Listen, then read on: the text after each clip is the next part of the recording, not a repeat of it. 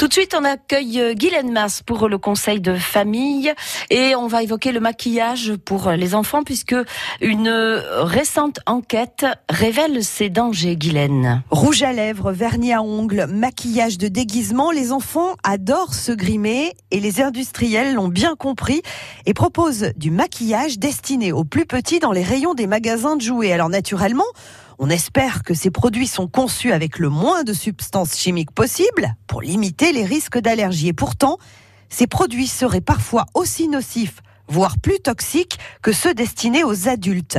La CVLC, l'Association nationale de défense des consommateurs et usagers, a en effet publié la semaine dernière une enquête réalisée en partenariat avec la Fédération romande des consommateurs. Et neuf produits ont été analysés, neuf produits de maquillage censés pouvoir être utilisés dès l'âge de 3 ans par les enfants. Et quels sont les résultats de cette enquête?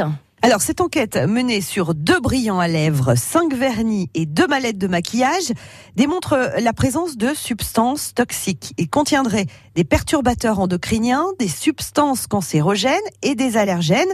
L'association euh, révèle aussi que des huiles minérales issues du pétrole et jugées préoccupantes pour la santé ont été retrouvées dans les rouges à lèvres et brillants à lèvres pour enfants. Alors, l'association propose aux parents quelques conseils pour limiter les risques.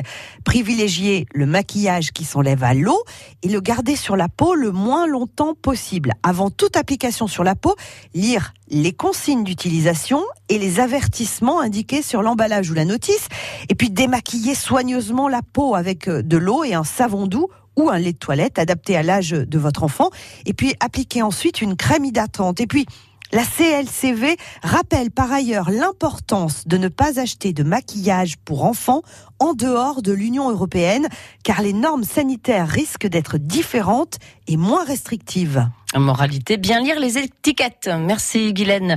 Le conseil de famille est à retrouver sur francebleu.fr. France Bleu Limousin. France Bleu.